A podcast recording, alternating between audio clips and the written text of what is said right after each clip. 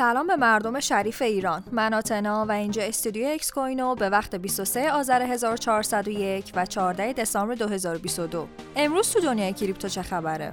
اخبار امروز رو با معرفی طرح آخر هفته با اکس کوینو شروع کنیم. توی این طرح شما می‌تونید با نصف کارمزد همیشگی معامله کنید. هر آخر هفته یعنی از روز چهارشنبه 6 عصر تا پایان روز جمعه می‌تونید توی market با کمترین میزان کارمزد بین تمام صرافی ها روی پنج ارز معامله کنید. ارزهای این هفته شامل بیت کوین، اتریوم، کاردانو، بایننس کوین و ترون هستند.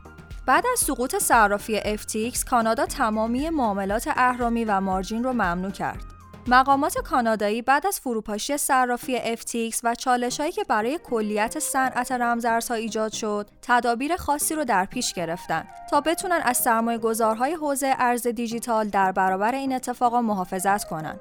بر اساس بیانیه‌ای که سازمان مدیریت اوراق بهادار کانادا منتشر کرده، همه شرکت‌های داخلی و خارجی معاملات ارزهای دیجیتال که در کانادا فعالیت می‌کنند، باید از شرایط جدید فعلی پیروی کنند طی 24 ساعت گذشته صرافی بایننس شاهد حدود 1.9 دهم میلیارد دلار برداشت بوده.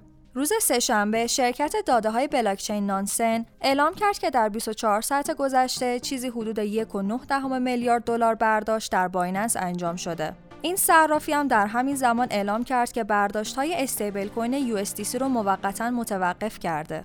به دنبال این اخبار سیزی در توییتی اعلام کرد که به نظر می‌رسه اوضاع تثبیت شده و این حجم برداشت هایی که رخ داده بیشترین برداشتی که در تاریخ این صرافی اتفاق افتاده نیست.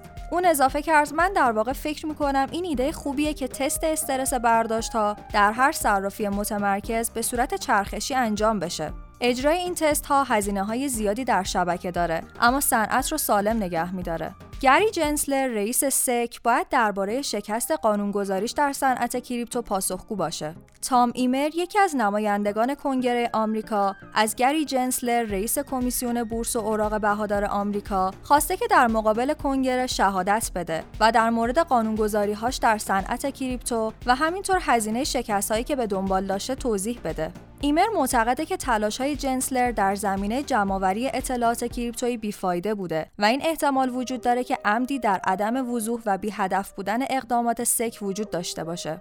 با اعلام نرخ تورم آمریکا، بازار رمزارزها جانی دوباره گرفت. ساعت پنج عصر دیروز شاخص بهای مصرف کننده سالانه آمریکا که به نوعی نشون دهنده وضعیت تورم هست منتشر شد.